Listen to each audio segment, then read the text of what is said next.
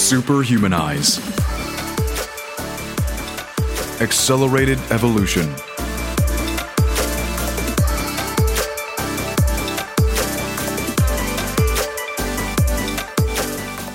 The man who I have the pleasure of speaking with today is literally one of the strongest men in the world. But that's not because he's able to single handedly throw washing machines like you or I'd throw a pillow, or because he can carry and walk around with the equivalent weight of a 1,200 pound horse on his shoulders, or because he pulls half a ton with his neck.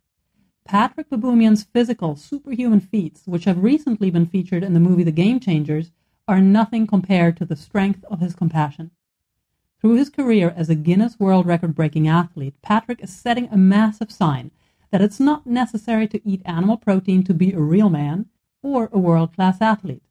I hope the story of Patrik Baboumian, aka the vegan badass, will inspire you and open your mind to the idea that compassion is our greatest strength, that the choices we make as individuals about what lands on our plates have profound effects on ourselves and our planet, and to never stop challenging ourselves to become the best versions we can be.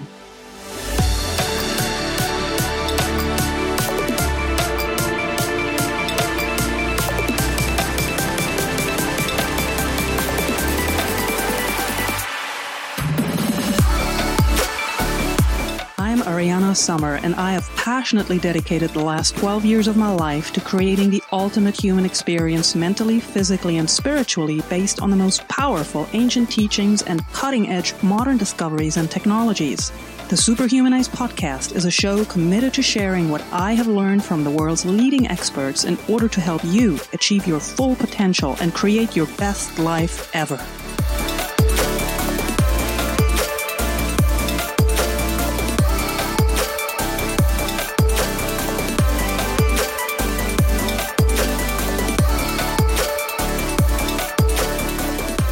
Patrik, it is wonderful to have you here. Let's do this. Thanks for having me. Oh, it's it's an absolute pleasure and a privilege. And we just had the best time last night. Um, you took my husband Clay and I to the Game Changers premiere with your lovely wife Kati and you, and it was just amazing and a fantastic movie. And for those people who don't know about this movie yet, I'm just going to take a quote from off the internet. The Game Changers, Fueled by the Truth, is a new film executive produced by James Cameron, Arnold Schwarzenegger, and Jackie Chan that documents the explosive rise of plant based eating in professional sports, mixing real time, groundbreaking science with cinematic stories of struggle and triumph. And you are actually one of the lead characters this documentary follows. Please tell us about this truly game changing movie movie and how you became a part of this. Yeah, so the idea in the film is to just basically uh, show elite athletes and uh, show the way that they eat. There's a lot of misconceptions when, when it comes to nutrition, especially mm-hmm. within athletes, and especially in the so so I'm like kind of as deep as you can get in uh, in the realm of misconception that that, that is out there because um, I'm I have pr- pretty much uh, spent all my uh, career in the fitness world mm-hmm. and in the uh, world of strength sports, and that's where the most misconceptions are. And it begins with the idea that um, people put too much emphasis on protein. Now, I'm not saying that protein is not uh, is not um, a big part of uh, um, of the success of these athletes, but um, sometimes uh, athletes just forget all the other parts of nutrition that are uh, really important, um, and by focusing too much on like a reductionist kind of. Um, um, mindset where you dissect your macros and then you you think like you you're giving um, this and that you know as this percentage of of carbs and then protein and so on, and, and then you, your body is going to like like a like a calculator is going to just give you the mm. output that you want, and that's not the case because that's completely ignoring the dynamics that happen in your body and so on. So um, the idea in the film is to show uh, to tackle specifically the misconceptions that are out there about plant-based nutrition mm-hmm. and about the feasibility of a plant-based nutrition when it comes to peak performance for athletes.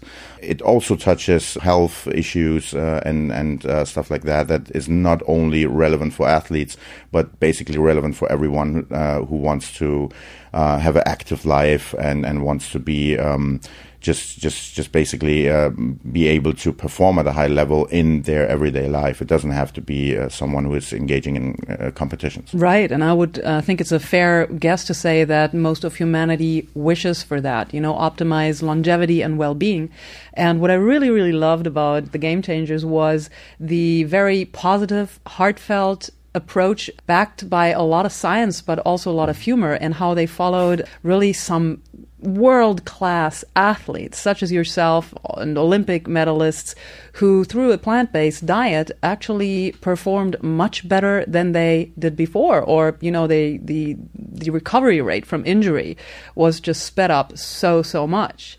I always say that um, what's really important in the film, in my eyes, is actually the science that we have in there, mm-hmm. because that's the actual information. But unfortunately, most most people um, just uh, don't react as well to um, to information as it actually should be because mm-hmm. it's just boring. so we athletes basically uh, are just a vehicle to, at the one side, um, demonstrate the science in action because mm-hmm. you know what what we do is is just like a, a test of the of the science that um, we have in the film uh, and and a proof that that it's not only theory but but you can put it into practice uh, and at the same time, we are also a vehicle to tell a story so that yes. the film is not just a boring documentary about scientific uh, facts about nutrition, but it's uh, actually a film that is uh, entertaining and specifically entertaining for someone who, um, so the, the idea is we're, we do not want to reach out to people who are already plant based because they're going to probably, um, uh, agree with us anyway. We want to reach out to people who um, basically uh, are probably even convinced that a plant-based uh, diet wouldn't work for them because they think like I'm an athlete, I have these needs and and um, uh, these preferences, and for me personally, uh, I need the nutrition the way it is now, and I need meat or whatever animal products they they use these are the people that we want to reach out to. So the idea was to make a film that is uh, entertaining, that is fun to watch, and at the same time contains all the science to back up the um, uh, the message that you no matter in which sport you are, no matter what kind of uh, performances you're trying to have or what output you're trying to uh, create, everyone can do better with a plant-based nutrition, and we're backing that up with mm-hmm. um, with with the science and with the little experiments that we have in there. Mm-hmm. So we, we also have some experiments that are. Oh yes, I have one particular one I want to talk oh, about yeah. later. I, I have I have a suspicion. Superhumanize.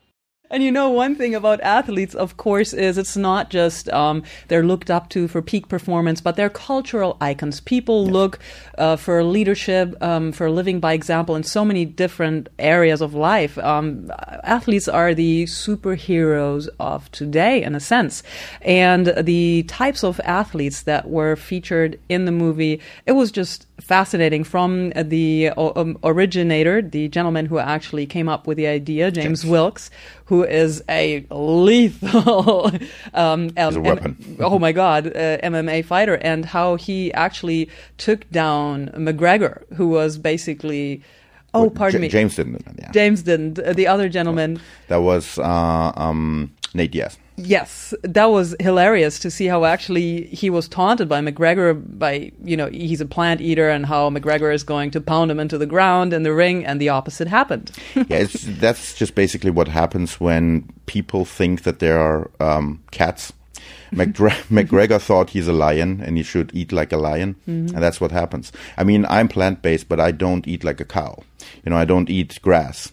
And if you go and start as a human being uh, to eat like you know carnivore carnivores uh, um, animals do, uh, that's not going to work with your biology. Um, and and I think that's like a, a big part of uh, of of the weird culture that is in uh, some parts of fighting sports and, and sports that are mainly, uh, um, you know, have masculine attributes, mm-hmm. uh, like the sport that I'm doing, like strength sports and, and, and stuff like that. Um, the guys have this weird culture where, you know, they're, they're coming up with these predatory animals and they're mm-hmm. identifying mm-hmm. with that. But uh, at the end of the day, uh, a lion can produce their own vitamin C. So for them, it's okay to eat meat all the time, and uh, they're not going to get into into problems. But if you do that as a human being, well, you know, scurvy, you're going to lose your teeth, and you're going to just just fall apart if you do that. And and they, they just don't realize what, what they're doing to their to their bodies. Right. And that's an overall problem. So so the extreme form of that would be the carnivore diet, which is complete bullshit. Uh, but there are people who try to do that, and most of them really fail. But they, you know, they, they understand that when it's when it's too late. Uh, but then the uh, the mild form of that is actually what we see out there in, in society, like the Western diet itself. Mm. It is way too heavy in meat, way too heavy in animal products, There. and that just makes us sick. And and and that's that's not me saying that because I want people to eat more plants, but it's me saying that because that's what the science says. So when you look at the numbers, our number one, you know, all the dis- diseases that are the number one killers, like you know, diabetes, uh, certain uh, um, types of uh, uh, of cancer, or uh, heart disease. These are the number one killers in, in the Western world, and they are all uh, associated with heavy an- animal uh, animal protein heavy way of meeting uh, of eating of meeting. Yes, absolutely. There's right so much there. science to back it now, and it's also so easy to see any problems that you might have um, caused by your diet to get reversed. Sometimes even within seven days. You know, you take um, blood samples for cholesterol or other uh, biomarkers, and the levels just go down. The levels of inflammation, your bad cholesterol, and so on and so on. And you just, as we saw in the movie, people start performing better when they eat this plant-based diet. And just for yourself, uh, to get some of our audience up to speed, how many world records did you break to date? Yeah, so um, I had um, before I went uh, um, vegan, Mm-hmm. I already had a lightweight world record, uh, and that was when I was vegetarian. Mm-hmm. So um, that's uh, that was back then my only world record, my only one. um, and then I went uh, completely plant based in 2011 in late 11 and then in 2012 i broke two heavyweight world records and the one was a keg lift world record um, and then the other one was a front hold world record. The keg lift one was uh, um, i did that uh, as, as part of a strongman um challenge uh, and, and that was recognized by, by strongman federations and then the other one was a guinness world record and then I did a third one in 2013, I think, for the first time, uh, and that was uh, a yoke world record. And the idea there was so the yoke walk is one of the heaviest walks, one of the most punishing, basically, events that we have at, in strongman competitions. And usually you have a fixed weight, and then everyone does the same weight, but you try to be as fast as possible for for your distance. And I came up with this idea that it would be, you know, entertaining to take that to an extreme and try to just do it as heavy as possible. Your idea of fun. So yeah, that, that, that's my idea of having fun, just it. breaking all your bones Yeah. in your body. So, so basically, um, I reached out to all the strongman uh, federations out there, uh, all the big ones, like you know the organizers of the um, uh, World's Strongest Men, the organizers of the uh, Arnold's Classic, all the big events. I reached out to them and asked them for the heaviest yoke they ever done, and then I just made it much heavier than that. So, so the heaviest that I uh, found was, I think, something about. Um, was it a thousand thousand pounds or eleven hundred pounds or something like that? And I went for twelve hundred pounds something. So it's in, I don't even know it in pounds, but it's in kilograms. It was a five hundred fifty five kilogram Yes. yoke walk. Um, Basically, the weight of a big horse. that's kind of a horse, yeah. That, that's that's a mid sized horse, I think. for for obvious reasons, I wouldn't use a horse for that. but but I used a metal implement called a yoke. uh you have uh, you you can put plates on it, weight plates, and then um, the distance was uh, 10 meters, uh, and that was the distance that the heaviest one they ever did before. That that was at the Arnold, and I think they did uh, 10 meters. So I admit they did the same distance but with a much heavier weight. So, so that was recognized by uh, by Guinness, and I uh, broke that uh, record in 2015. So and, and in 15 uh, that, that's four years into being vegan. So because one argument that comes up a lot is that people say, well, he was already strong before he went vegan, so he built all his muscles before he went vegan, and then he he was just maintaining that. So that's not the case. I was able to break my own personal records and also the world records years into veganism. Yes. Um, I actually had my peak in all the lifts in 2016, right before I had an injury, um, and then um, decided to to retire. And in 2016, where where I had my peak, that's half a decade into veganism. And Mm-hmm. if you you know if if you do something for half a decade. You're not maintaining anything that you have done, like you know, ten years Correct. before that. So- Right. And I love what you uh, just talked about when you basically broke the record in yoke carrying weights. There's a brilliant uh, video that was filmed on stage by Rich Roll. He has it on his YouTube channel. And I love the moment you actually did it. You succeeded. You're actually. You say you're yelling vegan power. I can't even do it like you, but it was Yeah. brilliant. And I mean, you're the guy who, for fun, throws uh, washing machines. You can pull half a ton with your neck and crazy, amazing feats like that. And obviously, there's a lot of physical preparation to be able to pull this off. But do you have a mental routine to prepare yourself for this moment where it's all or nothing? Yes. So um, uh, obviously, as you said, the the mechanics of the feat are physical. So it's just basically your body that that does it. But before you can get to a point where you are able to do that, uh, it's a journey. So so you know you have years of training that you have to do.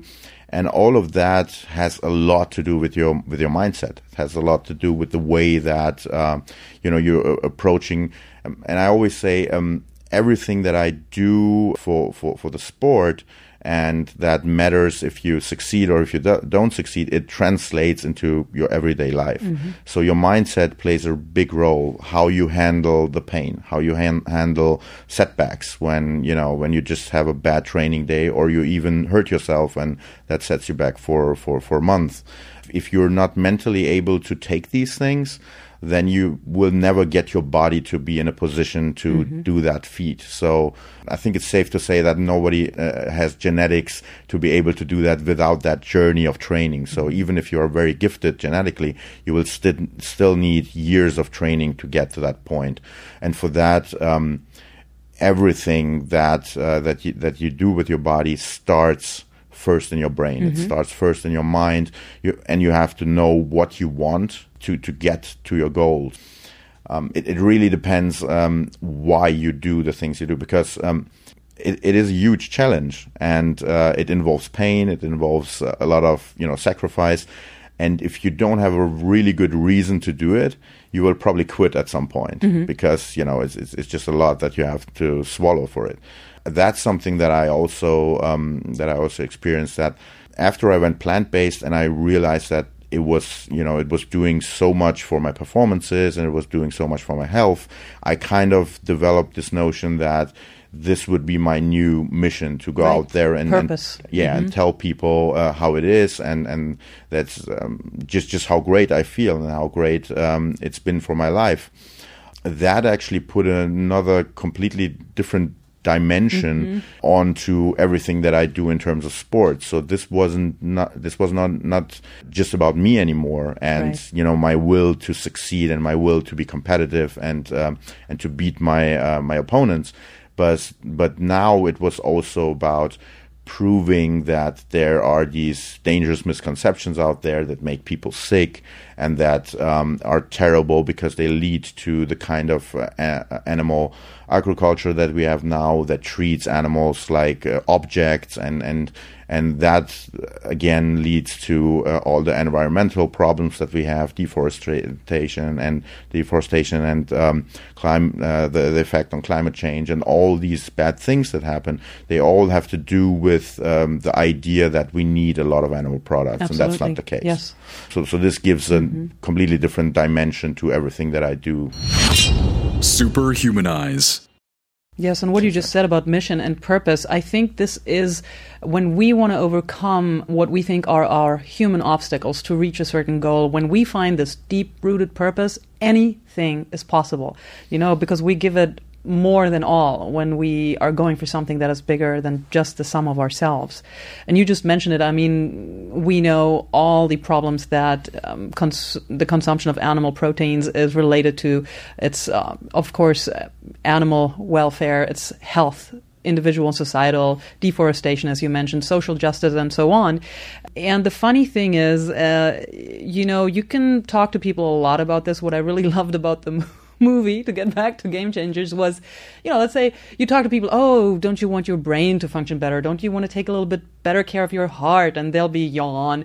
But uh, when you ask them about hey how about um, being better at sexual performance? Everybody goes yes yes yes. And there was this scene in the movie where um, this scientist was actually conducting an, an experiment with athletes uh, college athletes and measuring via a contraption that was attached to their manhood the quality and the duration and the amount of their erections during nighttime. And my favorite scene. right. Would you want to reiterate that for us? Yeah. So mm-hmm. so so the guy is Aaron Spitz. He's actually mm-hmm. here from the area. Um, I think he's uh, based in Laguna Hills. Mm-hmm. Um, oh no, now he's gonna get a lot of fan mail. so so uh, his uh, is Dr. Aaron Spitz. He's a great person. It's uh, it's great to party with the guy. He's really a character. um, and what he's doing in the film is just basically making a little experiment um, to see if uh, you would have an effect just with one meal. So mm-hmm. so um, the, the experiments uh, um, variation is uh, just giving uh, these college athletes just one meal and uh, uh, they um, vary it between in the one case they get one meal that is uh, a burrito mm-hmm. that is meat based and then in the other case they get a burrito that is plant based and they just watch uh, um, what happens at night when they sleep so they get uh, they get a little device that just measures basically um, your um, uh, your erections mm-hmm and makes that like translates that into numbers mm-hmm. of uh, hardness and duration, and, yeah, amount, duration, and and how many you have. Uh-huh. So I think these are the, the the three things that they measured, and then they get a feedback for that, and it's it's just an absolutely glorious uh, scene because it was beautiful. I mean, uh, the one thing is that Aaron Spitz is just such a character, but then also the reactions of the college uh, um, the co- the college athletes uh, it's so funny because they're like kind of embarrassed by by the feedback that they get.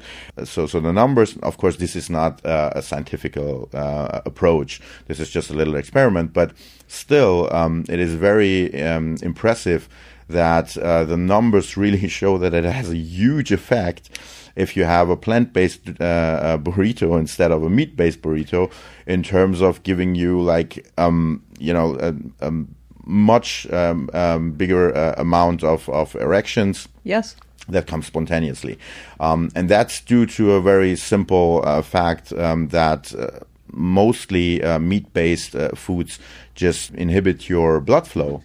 Uh, and everything that inhibits your blood flow and that kind of you know clogs your uh, arteries and, and, and that is basically bad for your blood flow mm-hmm. is bad for your erections because mm-hmm. you know mm-hmm. erections are based on having blood, uh, blood down there absolutely so if you have problems in that department you know it's actually part of a bigger picture to you know put a serious note on that and uh, so what was so interesting about this experiment is that this one meal had such a huge, no pun intended, effect on the um, a- young athletes who undertook it. And here at Superhumanize, it's all about leveling up, optimizing physically, spiritually, mentally. And one of the most important pillars this leveling up is built on is my AVAP philosophy, as vegan as possible. And for people out there who are not yet completely open for going fully plant based like we are, but just try it out. Maybe, you know, 24 hours, maybe a week. The changes that you're going to see are going to be uh, massive um, to tie back in with that experiment, but not only in that department. And you mentioned the physical aspects of what this is what just one meal did for these young athletes, but what happened to you when you switched from a vegetarian to a, a, vegan diet? Can you break down some of the more biochemical processes in the body, for example, concerning iron or mm-hmm. metabolism? Yeah. Yeah, so for me, it was just basically two steps. I first went vegetarian back in 2005. Mm-hmm. Um, I was vegetarian for uh, at about six years, and then in late 2011, I switched to a vegan diet. So um, what that does is it gives me kind of an insight in what all these different diets did to my body and mm-hmm. it's interesting because i can compare them to each mm-hmm. other so when i did the first step and i went uh, vegetarian what happened is and now back then i was completely naive in terms of that it would potentially do any good for me to give up meat, for instance. Um, I was just doing it because um, I, I just realized that I loved animals and uh, I was rescuing animals on a regular basis and, and, you know, trying to help them put a lot of time and energy into trying to rescue these animals. And at the same time, I was eating meat. So I realized that was weird. Uh, and that was what, what made me uh, go vegetarian just because I thought it's more in line with my values that I had. I didn't expect anything good to happen to my training, and I was surprised because my performances went up uh, for the six uh, for the first six months. Um, I really uh, um, improved on all uh, areas.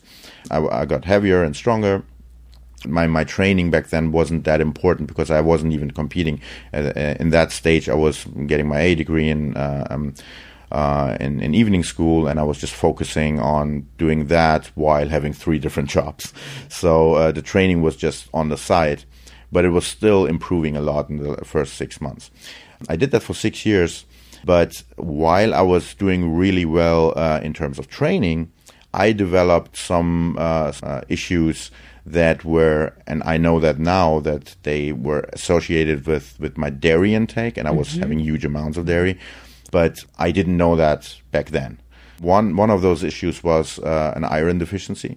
So I would be iron deficient, and I would even supplement iron, and um, would still be deficient. Can you explain the biology behind that? Yes. So today I know that um, it the the deficiency came due to a process uh, that has to do with the dairy. It's just basically that if you have big amounts of dairy, it uh, blocks your iron intake. So when you have something that blocks your iron intake. Um, it doesn't even matter if you supplement it because the problem is not that there is not enough iron there. The problem is that your body doesn't absorb it well. Um, and dairy is not the only thing that does that. Uh, bl- black coffee does the same thing. Yeah, I and love tea. coffee. I know, me too. Yeah. And and tea does it too. And here comes the good news. Uh, I love coffee too, Mm-hmm. and I also drink black tea from time to time, and I still do it today. But I don't have any issues.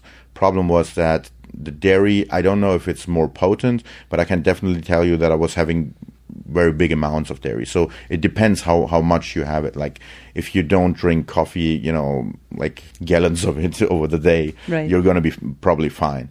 Uh, but if you like, uh, if you supplement iron or you have something, you, you know, some food that is iron rich, you want to probably separate it from the coffee so that it can't um, um, get in the way of the absorption. Um, with with the dairy, the problem was I was having it all the time. I was having it during the whole day, so it was uh, blocking my iron intake all the time. Uh, once I gave that up, the iron deficiency just went away. So that was one of the 1st things that I um, that I noticed when I uh, went vegan. Then uh, another thing is um, that I always, throughout my pretty much all my life that I can, you know, remember, uh, I always had uh, problems with reflux and, and heartburn. That just went away after two days. And that was one of the main things that I was really um, anxious about because back when I was still having dairy products, I would use the dairy products as kind of a antidote to my heartburn. Because when you drink milk and you have heartburn, it actually in in in the first moment it actually helps, uh, and I think that's due probably to the calcium that is in the milk. Uh, calcium is alkaline, so that kind counterbalances some Makes of sense. them. Yeah, some of the iron, uh, uh, not iron, so, some of the acid that you have in your in your stomach. Problem is that once you start digesting the protein, uh, you get to a point where uh, something comes into play that has to do with the amino acid profile of animal proteins uh, compared to plant proteins. So animal proteins, and it doesn't matter if they're from dairy or from meat or from eggs, they are always very rich in sulfur-containing amino acids. So, so two of the 21 uh, amino acids contain sulfur in, in, in their molecule, and when you metabolize them, what basically happens is that you get sulfuric acid as a byproduct, and that was causing my acid problem. And it came actually from the dairy. So while I was thinking the dairy would help, because that was the first effect it had, Right. it was actually causing the problem. And it was a vicious circle. And because I was having it every day, I didn't realize that it's come that it come mm-hmm. came from the mm-hmm. dairy. It just took me two days, and my reflux problem was Brilliant. gone for good. And and that's like for the last eight years. Um, I haven't had any problems. I mean, from time to time, like once a year or so, if I just eat way too much fatty stuff, it can happen. But this that's something that happens, as I said, very seldomly. While back in the day, I would have it every day. And talking about eating a lot, I mean, you're one of the strongest men in the world. Uh, how does your daily regimen look like? How many meals do you eat? Uh, where do you get your your you know your protein, your energy, your micronutrients from? Break it down for us. Yeah. For me, one of the um, main things that I have to take care of is, as you said, to get enough protein uh, and also to get enough calories. Because you have to think um, when when I was competing, I was competing in a heavyweight dis- uh, division, um, and the heavyweight division in in strongman is like you know in, in normal sports you're competing against I don't know 250 pound guys or so. In strongman, you're in the heavyweight uh, division. It's it's open you know, like open end. So, so there's no limit to how heavy these guys can get. And you're competing against guys who are sometimes up to almost seven feet tall. Oh my goodness. And so they're huge guys Yeah. and they weigh up to 400 pounds or even heavier. So they're like giants. Uh, and I'm not, I'm a pretty short guy. So, um, for me to be competitive against uh, these huge men, I would have to try to be as heavy and as strong as I can be. And for that, it just takes a huge amount of calories to take in. Um, and that is actually something that some guys uh, who go plant based struggle with. Because if you eat very healthy and you eat, you know, a lot of whole foods um, and, and health foods, um, what you're going to do is you're going to get a lot of volume and a lot of um, uh, fiber, which is a good thing because you know it's it's health wise it's a great thing. But for guys who want to be big and who want to you know get as many calories as possible and uh, uh, enough protein and all, um, they need to eat lots of calories, and for them, it can actually be in the way to have too much uh, too much fiber because it's going to make you full, and then if you don't eat enough, correct. you you're losing weight, and that's what happens to a lot of guys. Um, and then they fail, and so so I I I met like, well, when I say a lot, I mean like probably five people in those eight years.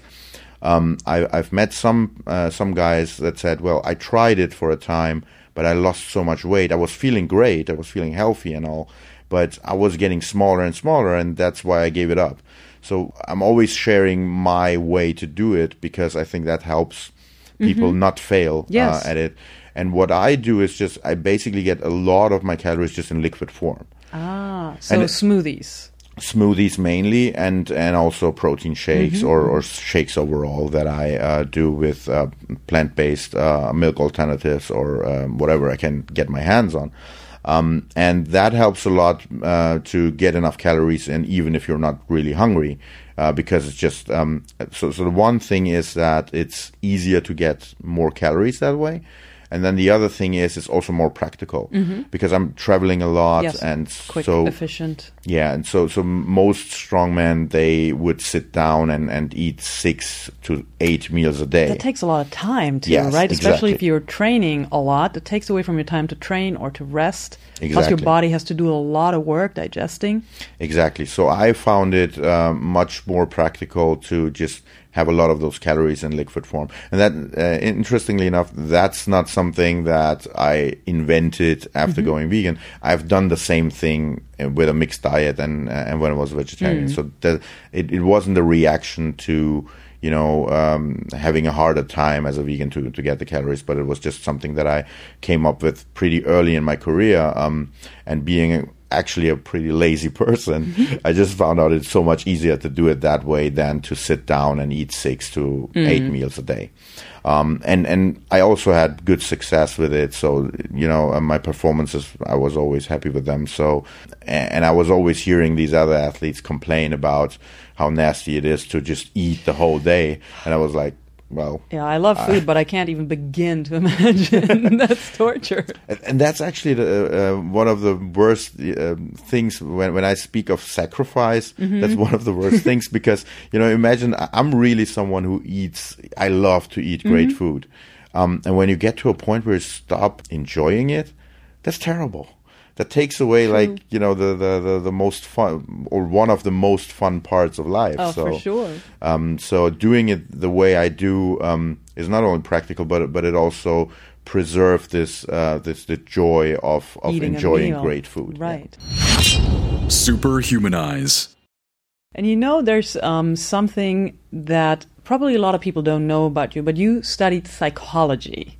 Yes. And I have a particular question to you. What we're dealing with nowadays when we're looking at the consumption of animal proteins, a lot of people completely disassociate the product from the living being that the product actually originates from. How can we help people? emotionally, psychologically connect the dots? And what has caused this disassociation in the first place? Yeah, so, so you're completely right, and that's actually something that I realized back when I uh, when I made the decision to go vegetarian.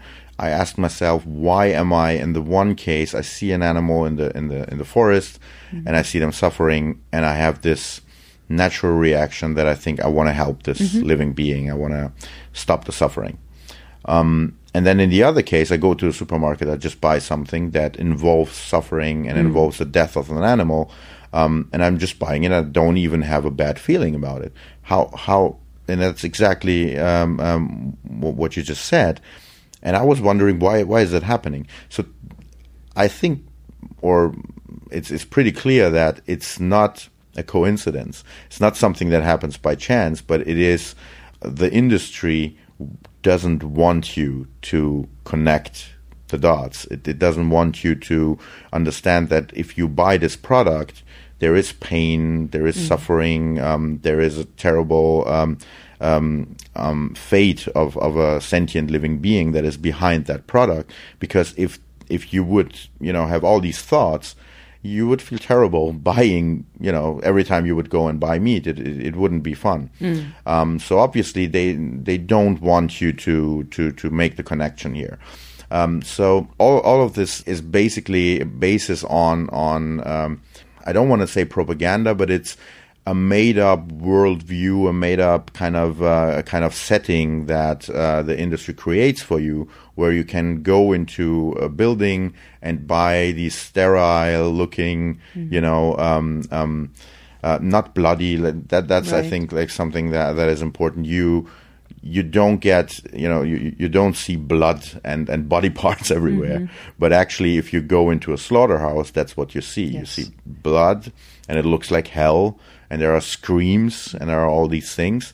So one thing that you can do but i'm not sure if it's the most effective thing to do is just show all these horrible parts uh, of the story that are hidden away from the in- uh, by the industry and there are a lot of uh, animal rights organizations out there that, that do that Mm. Yes, they're trying to criminalize it now too, so we're dealing yeah with or that. or you know just just uh, so so one part uh, i think that's what you mean is uh, to break in into Mm-hmm. the facilities and and show that um of course the industry tries to criminalize that but uh, an- another thing is there is al- already so much imagery out there so Yes. if you just want to tell that uh, side of the story you can find like hours and hours of terrible footage out there that you can show to people.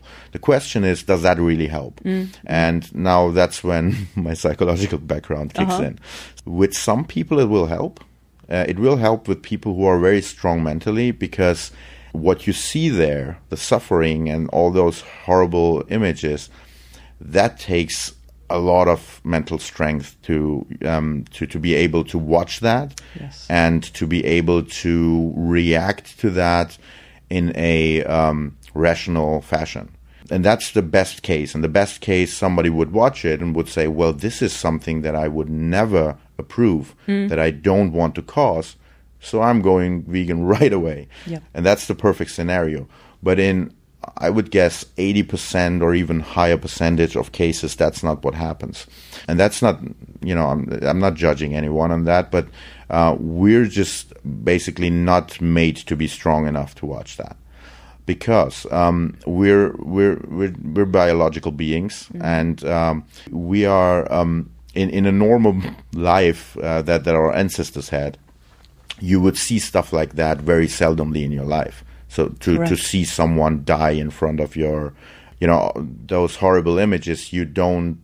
Uh, our psychology and our brain is not made to see that on a regular basis. And that's actually one, one part of the problem that we kind of um, get numb by getting too much of that. And that already starts when you watch the news. Sure. So when you watch the news, um, you get presented, you know, disasters and, and all kinds of terrible, terrible uh, stuff that happens everywhere in the world. Um, but usually, if we were, you know, in our normal setting, we wouldn't see stuff that happens on a different uh, continent. But today, you're, you know, you, you get all. Yeah, you get that all the time. So what happens is a lot of people just have defense mechanisms because your brain is not made to digest all of that. So it just shuts down. A certain percentage of people will see the imagery and they will just filter it away. They will not not even process it. Self-preservation, Yes. basically. Mhm. So, so that's one uh, part of the group that is not going to react the way I would want it. Um, and then the, oth- another part of the group is going to see it. They're not going to filter it out, but they're going to feel bad about it. But they're not going to say, well, um, this is terrible, so I'm going to change my behavior. But rather say, well, this is terrible, so I have to find a way to justify my de- my behavior. That's something else that your brain can do. So, uh, and that, I think that's something that we have to understand that we human beings are not we are not rational beings. We have emotions, and our brains are very complex and work in mysterious ways. Um, and so, when we get information, it's not always going to lead to a rational um, um, reaction, but sometimes it can actually lead to the opposite.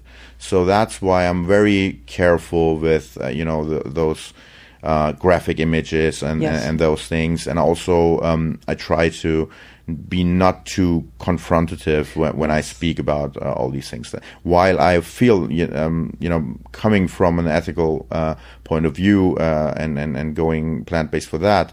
Uh, while I feel um, the reason why I did it uh, very emotionally and very deeply, um, when I communicate with people who are not plant based and uh, who are just not on that standpoint, Yet. um, I yes, yet.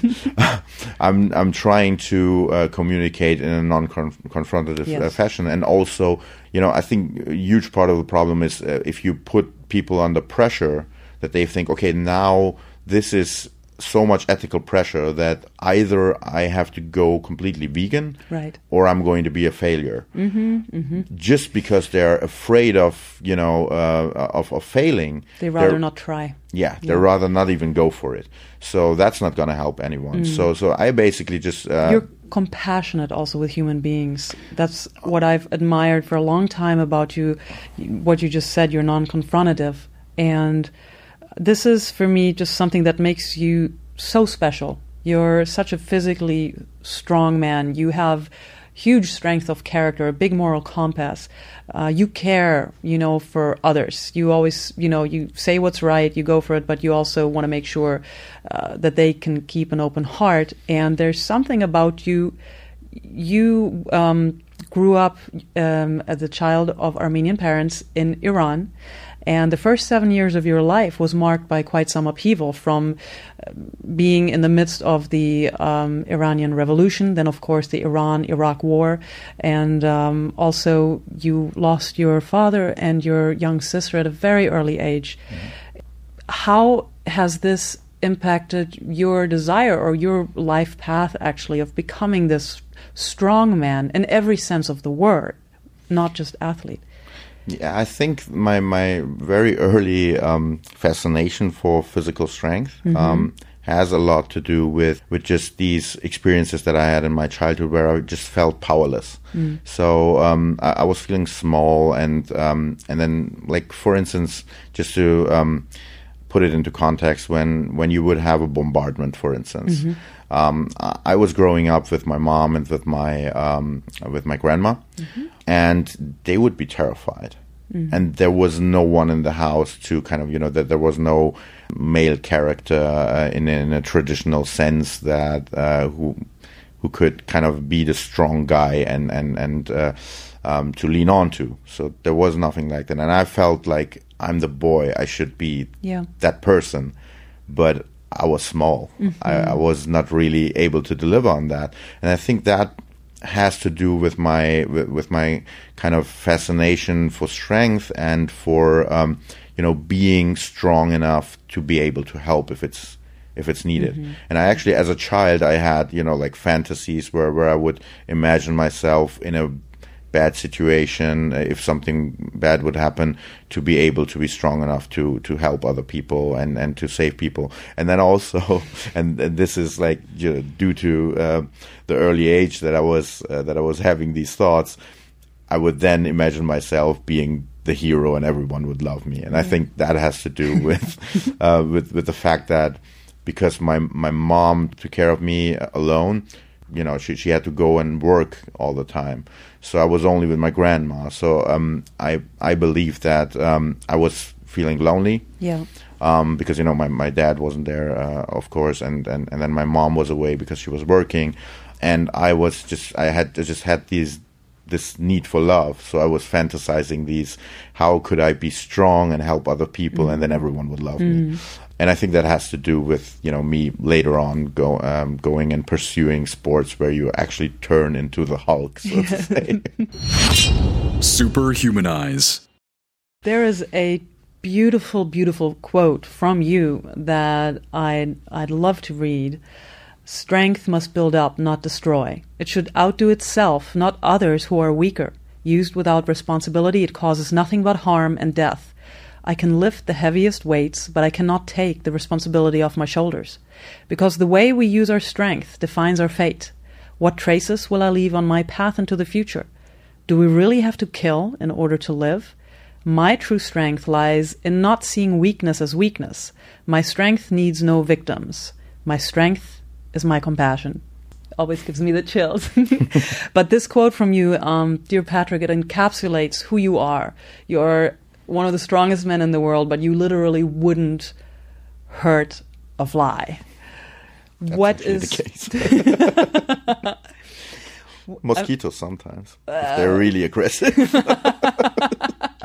and um, I have I for for for um, just to defend myself, I have to say that I, I have this problem. I think they smell. Um, they smell your uh, lipids in your in your blood, oh, and yes. because I eat so much, I have a lot of them. Oh. So I'm like always the one they attack. Oh so God, we got to try that out. Sometimes I have out. to defend myself. Next time I'm in Berlin, we got to try that out. A nice Berlin evening in summer because I'm usually the one. I'm blood oh. type O negative. Uh-huh.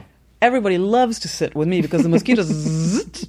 Anyways, you know the ultimate goal of a superhero, a superhuman is to save the world. And you actually were a speaker at TEDx in Germany last year, and your opening words were literally that I'm Patrik Baboumian, and I want to save the world. What is your plan? yeah, um, I think um, it's it's it's just basically um, if if you formulate these words, uh, you're going to get a lot of ridicule because people don't, um, you know, um, they they associate with with uh, with those words that it's kind of a megalomania because you think like you know who is mm-hmm. strong enough or who is important enough to save the world. But I think there's a misunderstanding in that because I'm not planning to do it on my own. Mm-hmm. My idea is that if everyone would have uh, would formulate these words like every morning and would mm-hmm. say, well, what can I do today just to make the world a little bit better?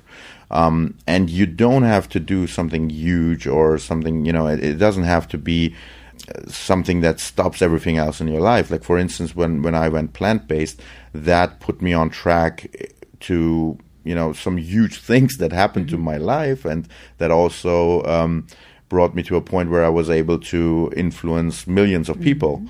Uh, via the media and via all kinds of uh, ways that I did outreach with it. But it wasn't something that I had to uh, pay a price for. It was actually something that was positive for my life. It gave back to me much more than it took. So, so I was actually uh, doing much better with it than without. So, um, I think everyone can do that. It's just a positive approach towards life and and towards um, you know this limited amount of time that we have on this planet. Mm-hmm. I'm I'm not a religious person uh, person in person a religious person uh, in in a traditional sense. So um, I don't really uh, believe in afterlife or anything. Mm-hmm. So for me, it is just this one opportunity um, that I have on this planet, and when I'm gone, I just feel that I want to um, I want something positive to stay here Mm-hmm. that I've done, and and that's um, not even. I wouldn't even say that that's altruistic because it's actually egoistic in the deepest sense because it gives my existence meaning. If I don't do that, I would feel terrible because then why am I here? So um, other people have religion or something which is which is uh, um, which is uh, okay, um, but they have a different system to give meaning to their uh, existence. I'm just doing it this way. I'm just trying to give meaning to my to my existence by trying to do something positive before I'm gone. Yes. And you actually um, said it uh, right now. You know, it's you're not looking to do it alone. The superhero hero that we need, we see each morning in the mirror. Exactly. That's also one of the beautiful messages, in a sense, that comes through on a more subtle level in the movie The Game Changers, uh, because it's about what you as an individual can do to change yourself and your performance, but also the larger environment, because uh, it also touched upon the problems we spoke about before, you know, environment, human health, and so forth. Another really um, myth that the movie Blast is a real man eats meat.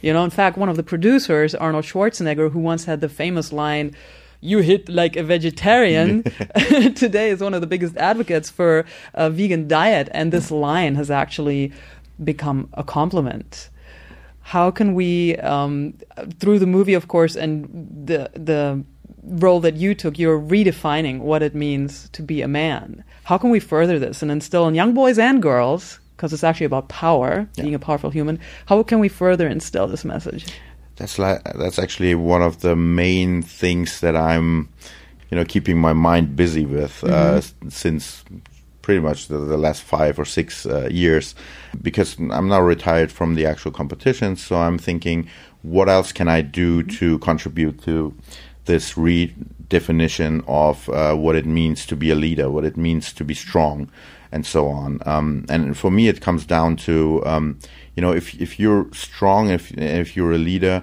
you are someone who actually protects the group.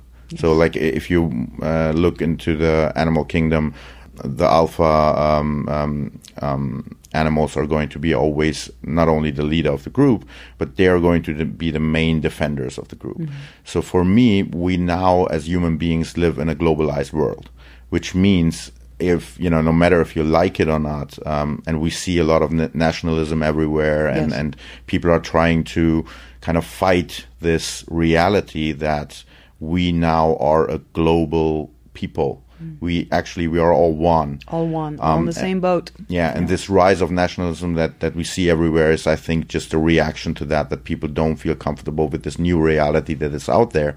But I just take it as what it is, and it is a reality. We are now um, uh, one, in my eyes, one people everywhere in the world. So if we want to be responsible and if we want to be true patriots, we should be earthlings. So we should be patriots for the earth. Yes. That means that you have to take you know responsibility towards environmentalism as your first and foremost uh, um, goal uh, for, and and then after that it's responsibility for the people. And it's not only for the people you know in your family but it's not only for people who are f- of the na- same nation but it's for everyone that is on this planet. And for me it also includes um, the environment and it also includes other animal species because uh, for me it is you know I, I I want to be a guardian but as a guardian um, I want to help everyone who who needs the help and animals suffer the same way we suffer. So sometimes people make it a dichotomy like uh, yeah you're only caring uh, about animals but not uh, not about people. For me you know we we're all part of this huge ecosystem Yes. and there is no difference And there is no separation. And you mentioned it before the human brain is not made to see suffering like we do. Yes. And where animals suffer, humans suffer as well. We just need to turn our gaze at the slaughterhouses. People who work in these kinds of industries suffer greatly psychologically and also physically. Yeah. For you, this is um, something I'm very interested in each guest that I have the privilege to receive her here. Um, what are the single most important elements, whether they're mental, physical, or spiritual, that help you overcome what we perceive as normal human limitations and become superhuman in a sense? So, uh, first of all, I, I wouldn't define myself as, as superhuman, but but I'm actually really interested in, and this is something that I'm interested in for for the last 15 years in self actualization, um, and that it's kind of a journey towards be- becoming superhuman. Um, and I think for for me, the main aspect is that I want to grow on many dimensions. Um, I want to, you know, when when I pursue strength or when I pursue um, being um, uh, being strong, I don't do it in one domain. It's uh, it's for me, it's not really um, fulfilling to be very strong physically, but then intellectually be pretty helpless because you know you don't have a um, good education and so on. So uh, I try to educate myself wherever I can, learn new things, and I think that's that's another thing in society because we are so specialized now. Um, we are almost forced into becoming these. Um, I, I don't know if there's an English word for it, but in German, and you're going to mm-hmm. know what I mean. There's the word Fachidiot. Oh, So, society- something like niche idiot. So you're Yeah. very good at one very specific thing in a very small niche. Yeah. And you're like a super brain in that, but the rest of life you're pretty much an idiot. yeah, so society kind of puts puts us in, in a place where we have to specialize to a big degree and Right. become fachidiot, uh, niche idiots.